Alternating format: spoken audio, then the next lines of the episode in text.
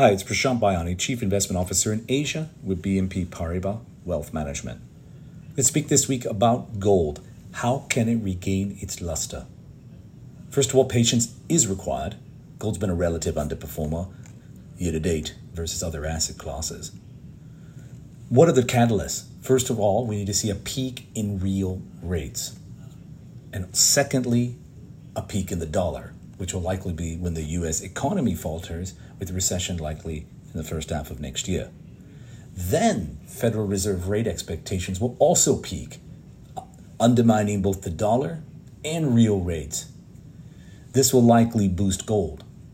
Of course, gold pays no carry, so these have been headwinds. Gold has been impacted by the strong rise in real bond yields. In fact, 10 year yields from minus 1 in March to plus 1.6% uh, at the end of September by the strength of the dollar.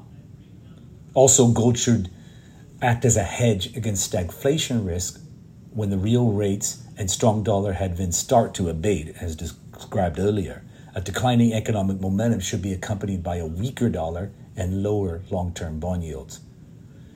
Also, EM central banks have reiterated their intention to increase their gold reserves. The post COVID recovery, the jewelry sector in China and India should also help.